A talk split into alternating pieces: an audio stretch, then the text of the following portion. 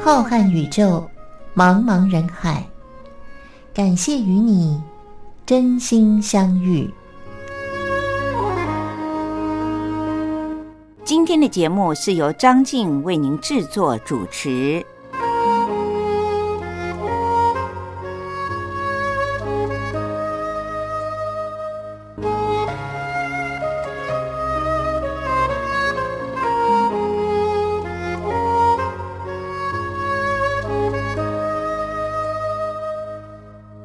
位听众朋友，大家好，我是张静，又到了星期天晚上的零点十分，光华电台为您播出的《真心相遇》，是由张静在这里陪伴大家度过这一段美好时光。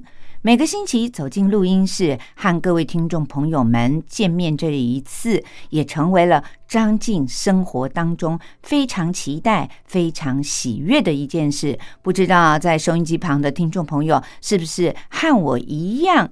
虽然听收音机很可能在现代人的生活当中是很少的，但是希望我们有习惯听收音机的朋友们，您能够利用听大众的媒体，吸收一些您平常不知道的资讯，也能够听听好听的音乐，和各个主持人闲话家常，或许在现代。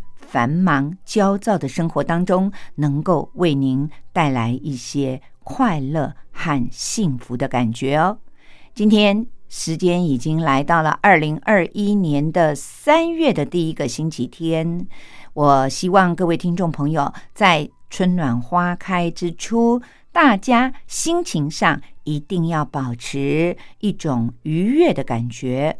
不论这个世界是多么的纷纷扰扰，不论外在的环境是多么的让我们焦躁，但是有人告诉我说，一天当中，你只要能够抽出十分钟，好好的呼吸，然后抽出十五分钟零碎的时间，好好的静坐。静坐就是什么杂念都不要到您的脑海当中，那么这个人呢就可以永远的长寿、健康和平安哦。而且告诉我这一段话的呢，就是一位目前还在医院里面当临床门诊医师的一位女性的医师。各位听众朋友，不知道您听了这段话是否受用？其实一天有二十四小时，算一算时间是很长的。可是这么简单，只要抽出十分钟，好好的呼吸，放慢了呼吸的速度，再抽出十五分钟，好好的静坐，让自己的脑袋清空。原来长寿健康就是这么的简单。希望各位听众朋友，您每天二十四小时一定要抽出二十五分钟，分成两段练习呼吸、练习静坐，可能是受益无穷呢。今天真心相遇节目的一开始，张静要为您点播这首歌，据说这是马英九总统的夫人周美青女士最喜欢的一首歌。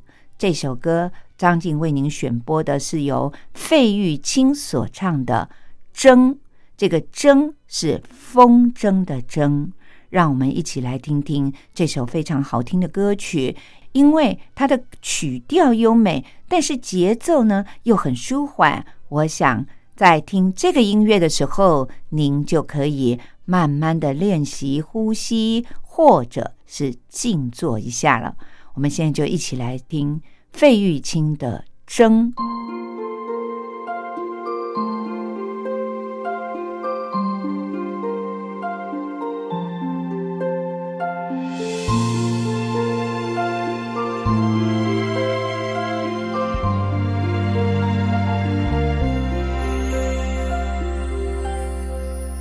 让我在风里放一支针。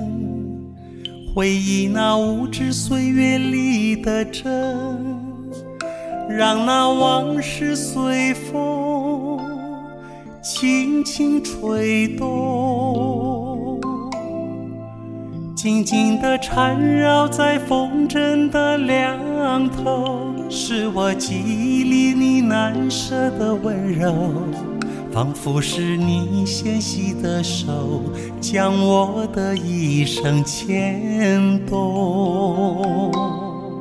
习惯在夜里点一盏灯，等待那一生未能尽的缘分。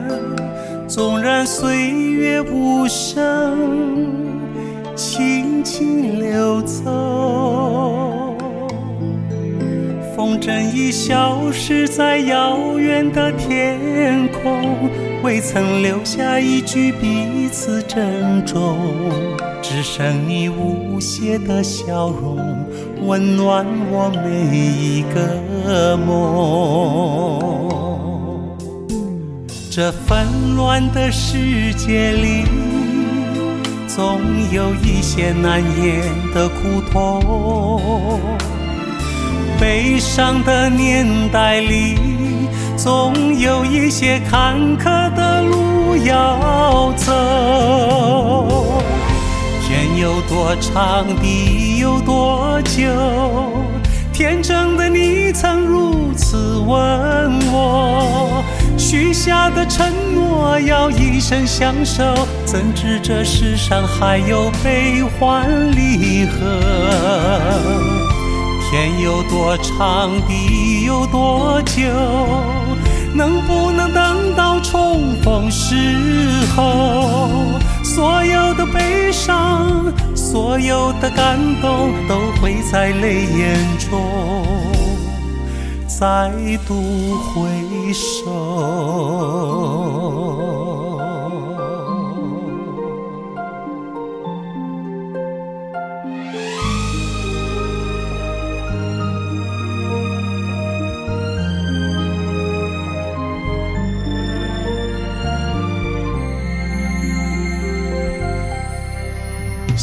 习惯在夜里点一盏灯。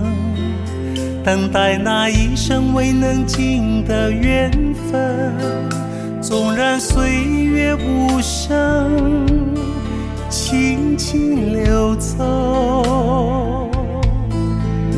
风筝已消失在遥远的天空，未曾留下一句彼此珍重。只剩你无邪的笑容，温暖我每一个梦。这纷乱的世界里，总有一些难言的苦痛；悲伤的年代里，总有一些坎坷的路要走。天有多长，地有多久？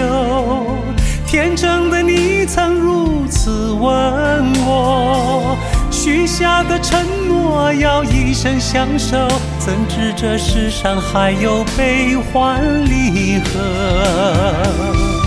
天有多长，地有多久？能不能等到重逢时候？所有的悲伤，所有的感动，都会在泪眼中再度回首。所有的悲伤，所有的感动，都会在泪眼中再度回首。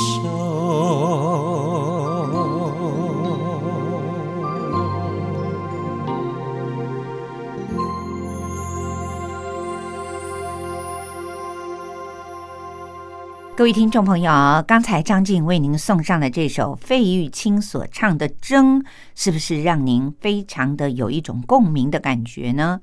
不但是曲调优美，而且如果您听得清楚它的歌词的意义的话，我想对于人过中年的朋友会特别的有一种感觉。今天在节目的一开始呢，和各位听众朋友们聊到了最近我碰到了一位过去非常熟的门诊的女医师，她告诉我说，其实现在全球都被新冠肺炎还有各种的变种的病菌呢，搞得心里都乱糟糟的。不只是门诊的病人，就算是他自己的家人没病的人呢，心里也总是有一点恐慌。他告诉我说，他常年的医学尝试认为，其实我们每一个人一天只要抽出十分钟练习呼吸，再抽出十五分钟清空我们的脑袋练习静坐。并不是叫您像出家人一样打坐，只要静静的坐在那儿，脑袋放空十五分钟。这两件事情能够做到，一天也不过就是二十五分钟。那么不但晚上睡得好，而且对于身体健康会很有帮助。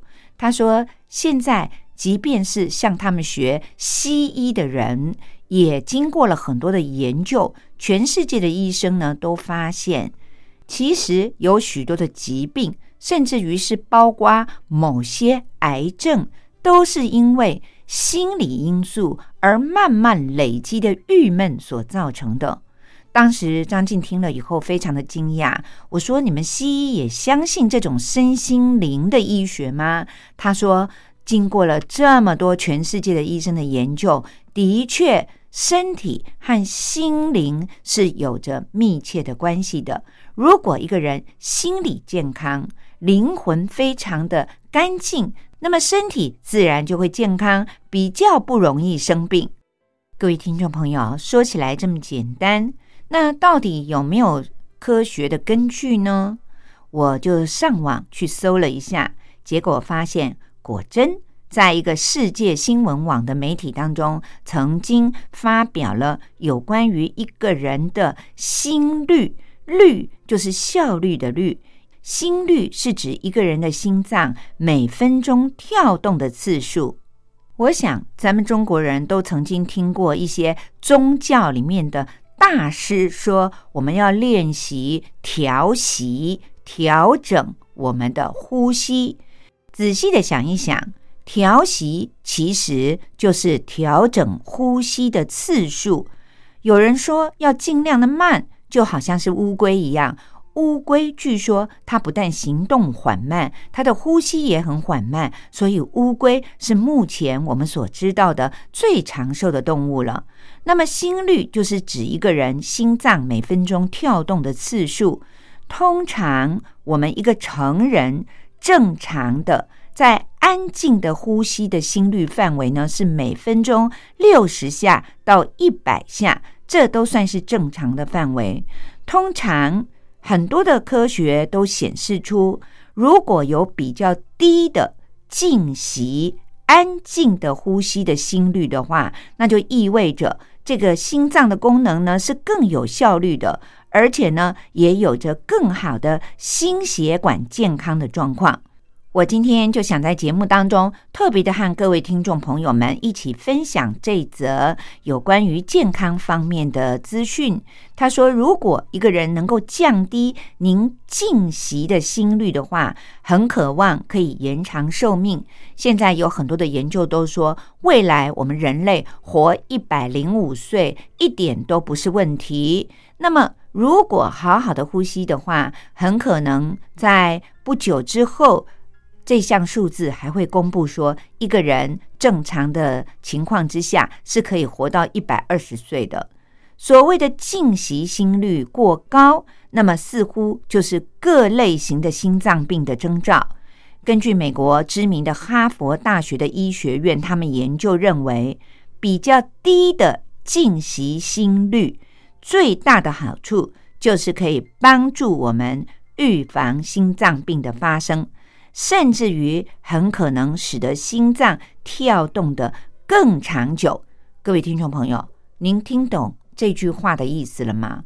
如果您的心脏能够维持跳动的时间比一般人更久的话，那当然就是显示着您可以活在这个世界上的年龄比别人要多了好几十年。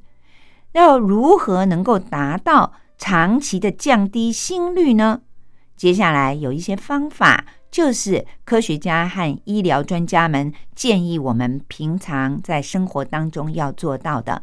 今天张静想要利用这节目的时间呢，和各位听众朋友们一起仔细的把它记下来哦。每天可能只要抽出一点点的时间做到这些，那我们就可以维持健康久久了。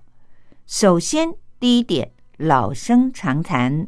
就是一定要有规律的运动，一个人必须要进行定期的运动，这是最有效率的降低我们心脏每分钟跳动次数，也就是所谓心率最简单的方法了。那么第二个方法呢，就是您可能不知道的，要预防脱水。一个人想要不脱水。那当然就是要多喝水，讲到底也是一个老生常谈。不过，您在不知不觉当中有做到吗？这个水是指干净的白开水，不是包括了咖啡、浓茶或者是任何含糖的饮料哦。因为心脏在脱水的时候呢，它就一定要更努力的跳动，帮助你活着。这样，他才能够稳定这个人的血液的流动。于是，在他努力的跳动之下，您心率的次数就会增加，也就是让这个人的心脏跳的次数比较多。于是，这个人当然身体就不会是比较健康的喽。那么，第三个方法呢？算起来，不知道各位听众朋友。您刚才有没有听到张静在说多喝水的时候，告诉您说这个水是不包括咖啡和茶的哦，因为咖啡和茶里面都含有咖啡因。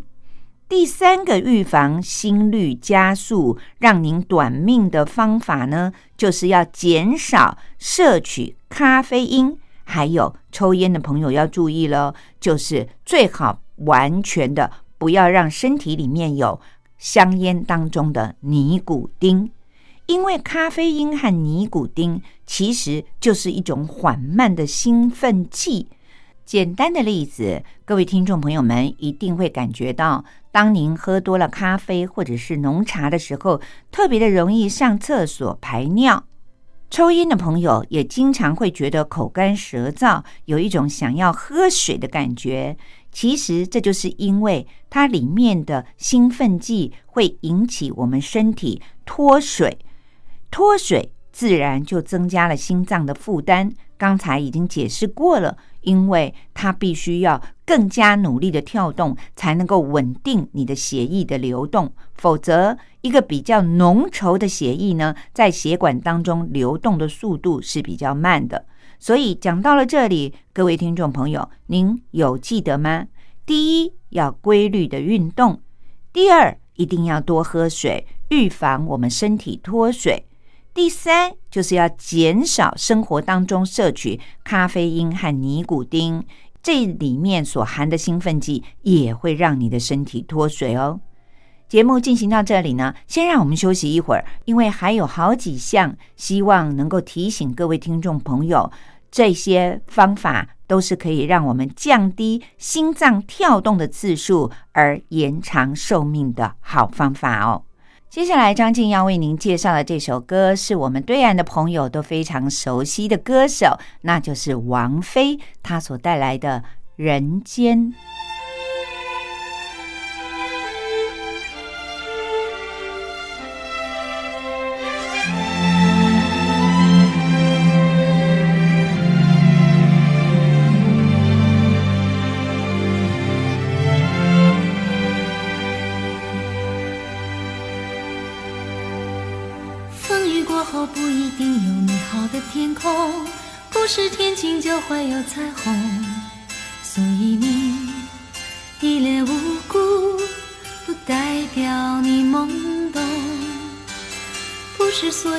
情都会有始有终，孤独尽头不一定惶恐。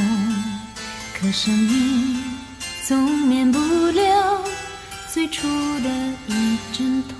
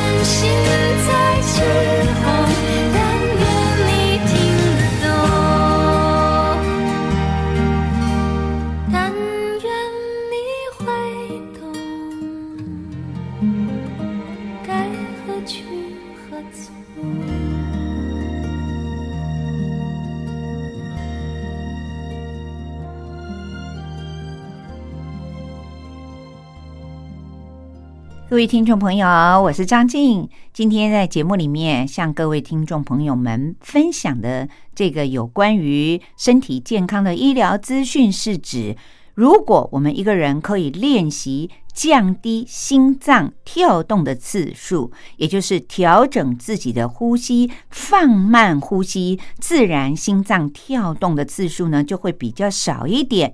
这样，我们就可以达到将来每个人都长寿久久，活到一百二十岁都不成问题哦。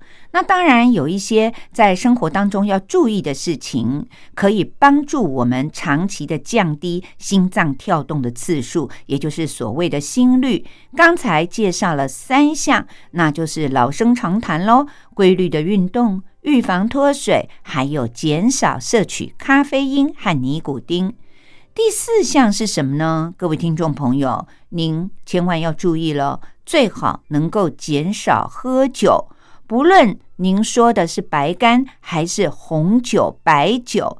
有些人认为红酒对心脏很好。其实现在的研究呢，都发现大多数形式的酒精都会导致一个人的身体慢慢的脱水。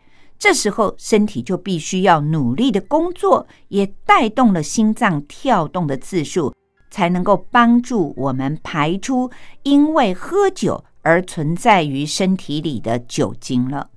第五个方法能够达到长期降低心率的，就是要有健康的饮食，要吃一些有益于心脏的营养的物质，包括了像鱼肉、还有瘦肉、鸡肉，以及坚果和各式各样的菇类、新鲜的豆类，和一些富含了维生素 A 以及健康的脂肪酸的各类的食物。而生活当中最健康的食物，就是各式各样的绿色的蔬菜了。第六个帮助我们心脏跳动次数减少的方法，就是要有充足的睡眠。大多数的成年人平均来说，应该每个晚上至少要睡到七小时。这当然是指睡眠品质要良好。那讲到了这一点呢，又要回头来说，我的那位医师朋友告诉我说，想要有好的品质的睡眠，就是要练习腹式呼吸法。我记得在节目当中曾经和各位听众朋友们分享过，什么叫做腹式呼吸法。一般我们在活动的时候，正常的呼吸是吸气的时候呢。肚子会有一点上膈膜向上提升，肚子是扁下去的。吐气的时候呢，肚子是凸起来的，因为它放松了。可是腹式呼吸法呢，也有人把它叫做逆式呼吸法，意思就是说这是反过来。当然，您就要刻意的做一下。那可以在躺在床上睡觉之前，借由这个腹式呼吸法。它的方法就是，当您吸气，用鼻子把它吸到横膈膜的下面，也就是我们肚脐的肚子的部分，让肚子充满了空气，好像青蛙一样蓬起来的。等到要吐气的时候呢，您可以试着用嘴巴轻轻的吐气，注意的是，吐气的速度要比吸气的速度慢。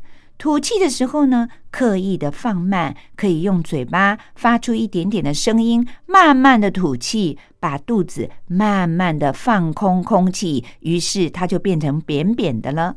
在睡觉之前躺在床上，据说反复的练习十次，您。就可以不要靠安眠药或者是镇静剂，很容易的就可以入睡了，而且可以进入深度的睡眠，睡眠的品质会比较好哦。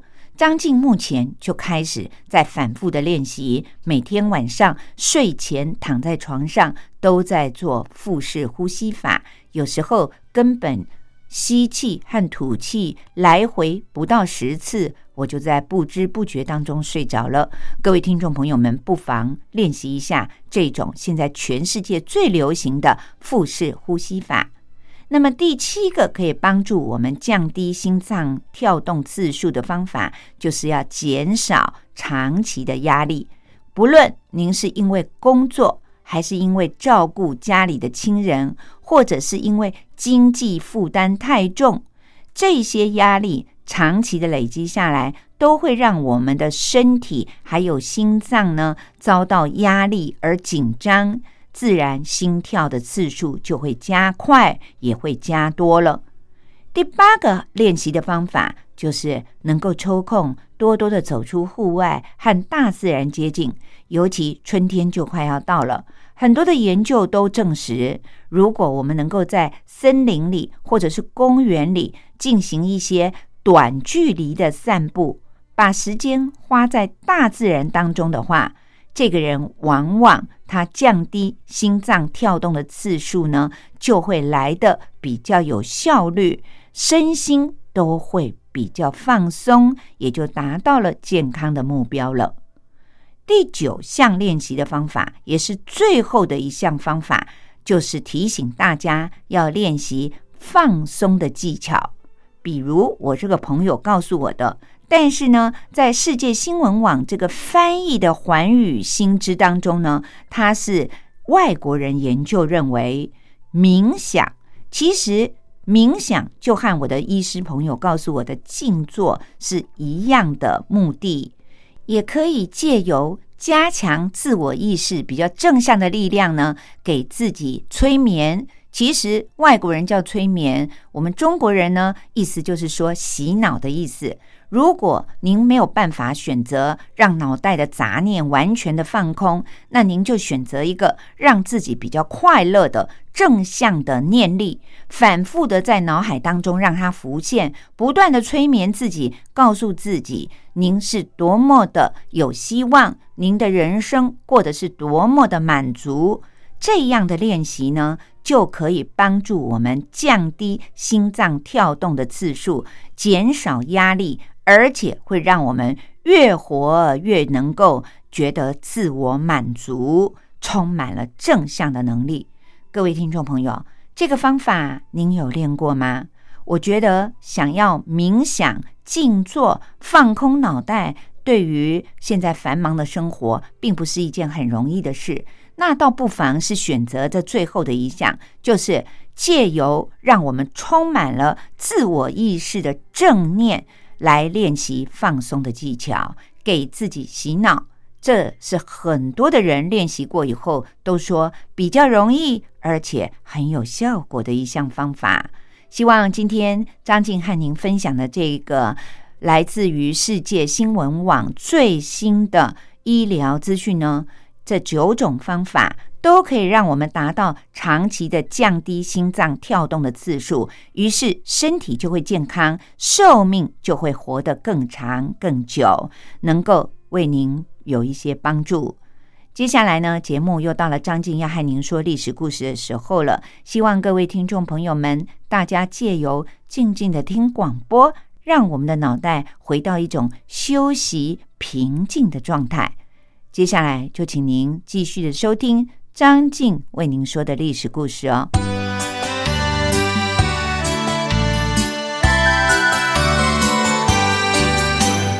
妈妈，历史好难学哦。不会啊，历史就是我们中华民族的故事啊。哎呀，你就把它当成故事来听，这不就有趣了吗？真的吗？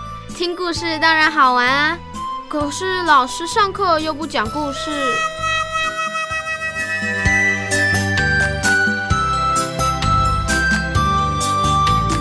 听光华小学堂说历史故事。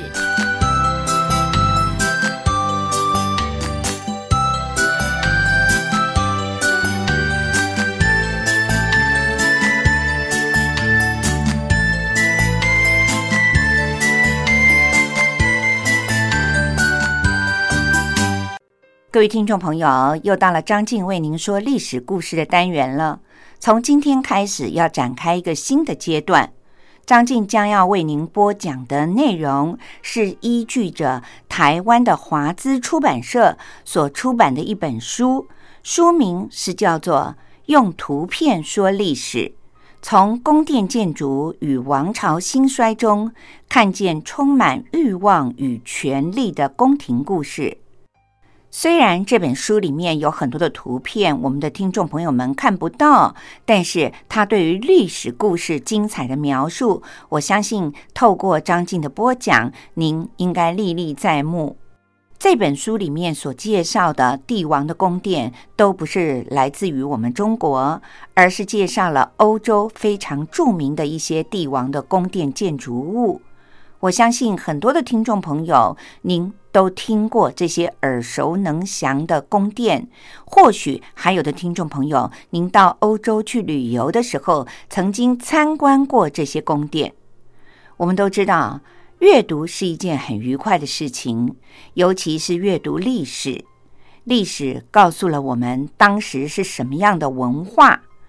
张静觉得翻译。编辑这本书的作者许如红，他在自序里面所写的，清楚明白的解释了张静为什么挑选了这本书来为我们的听众朋友们介绍。他在序里面是这样说的：遍布全世界各地的每一座宫殿，都是人类宝贵的文化遗产。作为帝王将相权位的象征，他们受到了特别的关照。雄厚的财力、优秀的建筑设计师，还有技艺超群的能工巧匠们，造就了宫殿建筑的卓越和辉煌，也映照着君王权势的强盛和武力的强大。因此，不同时代的历史、宗教和文化倾向，都可以在宫殿建筑上看见深深烙印的痕迹。单纯的就艺术的层面来看，没有任何建筑能够比宫殿更具有时代的意义了。尤其在宫殿的建造过程里，统治者们大部分都顺应了建筑发展的必然规律。从而能够使得这些具备了时代特征的建筑历久弥新。十九世纪之前的欧洲是人类文明发展史里非常重要而且又独特的一环。不同的民族冲突，还有疆域领土的争夺，宫廷内部的权力拉锯紧紧的交织在一起。宫殿建筑也在历史的跌宕起伏中，成为了诠释欧洲文明的重要线索。这些建筑物历经了罗马、哥德、文艺复兴、巴洛克、古典主义和洛可可式等不同的风格，也成为了人类历史的重要组成部分。因此，在这些时代背景之下，帝王的英武与昏庸，王妃的宠爱与哀怨。权臣的忠诚与狡诈，在宫殿这个舞台精彩的上演了。权力和财富所造就的骄奢淫欲的生活，利欲熏心的斗争，都可以作为后人对于历史的借鉴，也留下了很多未解之谜。带着这些疑惑以及对于历史的关怀，这本书对于欧洲宫殿背后的历史进行了系统的梳理。挖掘宫殿背后的动人故事，希望能够透过通俗易懂的方式，揭开宫殿建筑像迷雾一般的神秘面纱，聆听它动人的心跳声音，让我们体会人类历史长河当中每一个精彩的段落。各位听众朋友，接下来我将继续的为您介绍位于英国伦敦西郊的泰晤士河河畔的汉普顿王宫。世界上的王宫很多，庄重而且又显得厚实的汉普顿王宫是英国都铎式王宫的经典之作，向来都有着英国的凡尔赛宫的美誉。但是这座王宫很不一样。它曾经发生了很多扑朔迷离的闹鬼的传闻，远远的要比宫殿本身的建筑更让世界上的人们关注。王室当中有很多戏剧性的重大事件都曾经在这里发生，所以相关的幽灵的传说更是由来已久。而被监视器拍摄下来的幽灵的照片。更是让世人感觉到恐惧又迷惑。汉普顿王宫修建于西元一五二五年，最初是红衣主教和大法官沃尔西的私人宅邸，后来送给了国王亨利七世。虽然这件礼物里面包含着主教美好的心愿，但是却没有能够挽救自己的颓势。关于英国的这段历史，我已经利用了两个星期的单元，和各位听众朋友们介绍过了。今天我们又是一个重新的开始。张静要为您介绍的是，在英国历史上很著名的伊丽莎白一世女王。这位不结婚的女王，她爱权力更胜于爱男人。伊丽莎白一世女王，她生于西元一五三三年，一直活到了西元一六零三年，是到现在为止仍然令英国人感到自豪和骄傲的一位著名的女王。她所开创的伊丽莎白时代，使得英国成为了日不落国。但是，和她的伟大成就形成了鲜明对比的却是。伊丽莎白一世始终没有结婚。一向很开明的女王，为什么会选择独身到死呢？这是权力的需要呢，还是因为她本身的个性使然呢？对此，历史学家们进行了大胆的推理。他们分析认为，伊丽莎白一世之所以终身不嫁，既有着深刻的政治背景，也是因为她本身个性所使然。不论推理是不是符合了逻辑，我们都很难知晓历史上的真相。但是近年以来，有一个逐渐被英国人所接受的事实，就是女王独身是政治上的需要，而女王拥有情人，则是常人的生理需求，不需要大惊小怪。不过，让人怀疑的是，女王的情人到底是谁呢？为什么伊丽莎白一世又如何的不被感情所困，从而还不会影响到他治理国家等等呢？这倒是缺乏了很多历史的根据。如果想要在汉普顿王宫里寻找答案，也经常都是让史学家们徒劳无功。虽然这里留下了女王陛下和情人之间很多甜蜜的回忆和故事。但是充其量也只能说是风花雪月的逢场作戏罢了。上星期我为您介绍了伊丽莎白女王的一位情人，是她的警卫队长，名叫艾瑟克斯伯爵的。其实他们一开始的时候也是很甜蜜的关系，但是随着亲密关系越来越加深，这位。不顾君臣礼节、不知轻重的伯爵，常常不按规矩就闯入了女王的卧室，这让女王的自尊心受到了很大的伤害。他以为身为女王的情人，应该就可以平起平坐了，因此也就不顾君臣的礼节。不过最后却被女王撤去了一切的职务，不但政治前途无望，而且还濒临破产。在走投无路之下。伯爵竟然策动了伦敦的民众叛乱，但是这个阴谋也被曝露了，并且他本人被关进了伦敦塔里，处了死刑。看起来，伊丽莎白一世女王是认权不认人的。所谓的恋爱，在她的权势底下，只不过是君王的消遣游戏罢了。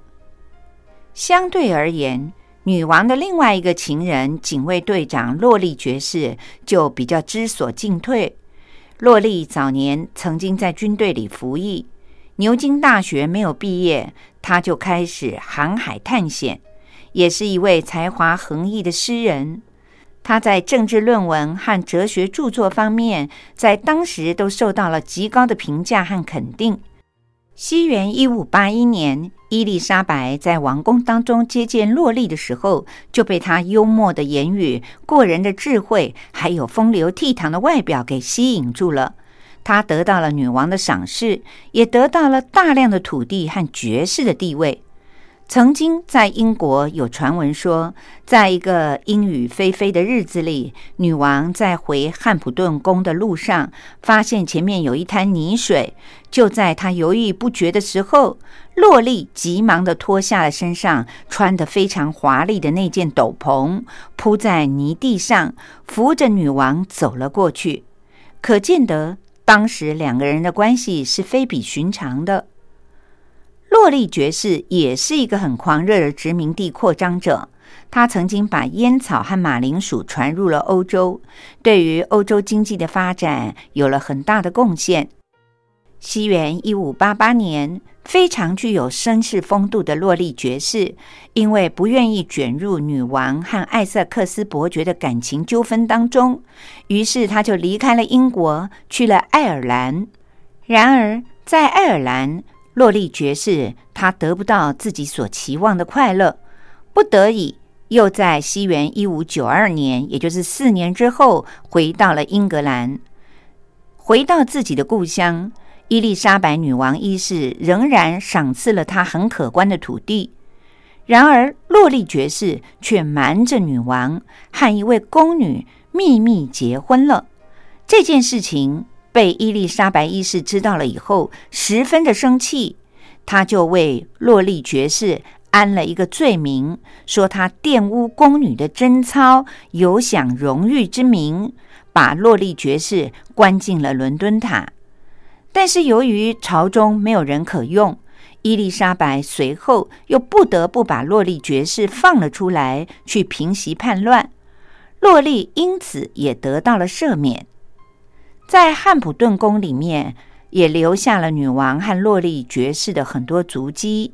洛丽爵士从美洲带回英国的奇花异草，一直到现在还种在汉普顿宫里面的花园中。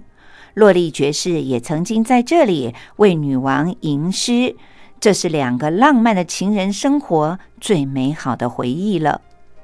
各位听众朋友，虽然在英国的历史传闻当中有很多关于伊丽莎白一世女王和众多的情人的传闻，但是因为都缺乏一些真正的历史根据，可是我们不难从这些传闻当中明白，位居于权力的巅峰的女王的恋情，基本上只是她本能的需要，大部分都是逢场作戏。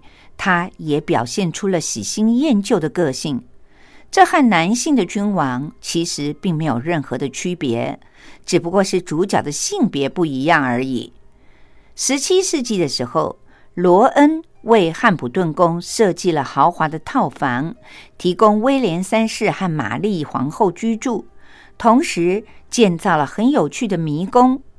如今。汉普顿宫里面有一千多个房间，里面装满了四百五十年来所收集的精美的绘画，以及名贵的挂毯和各种的家具。这也让英国的汉普顿宫成为了全世界游客都很想要一窥究竟的一座宫殿。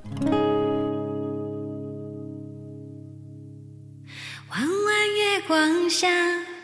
蒲公英在游荡，像烟花闪着微亮的光芒。趁着夜晚找寻幸福方向，难免会受伤。弯弯小路上，蒲公英在歌唱，星星照亮在起风的地飘向未知远方，幸福也许漫长。难过的时候，谁在身边陪我掉眼泪？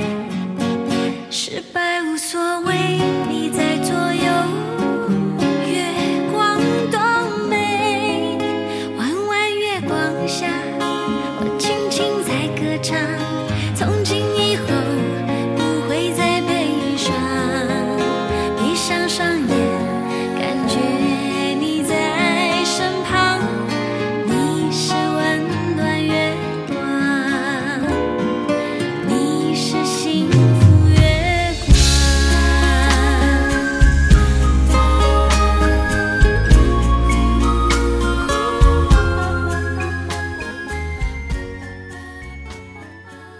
各位听众朋友，我是张静，感谢您今天收听张静为您主持的《真心相遇》的节目。